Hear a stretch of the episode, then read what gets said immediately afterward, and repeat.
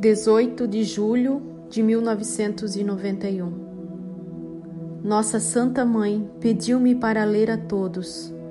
Segundo Coríntios, capítulo 1, versículo 10 a 11.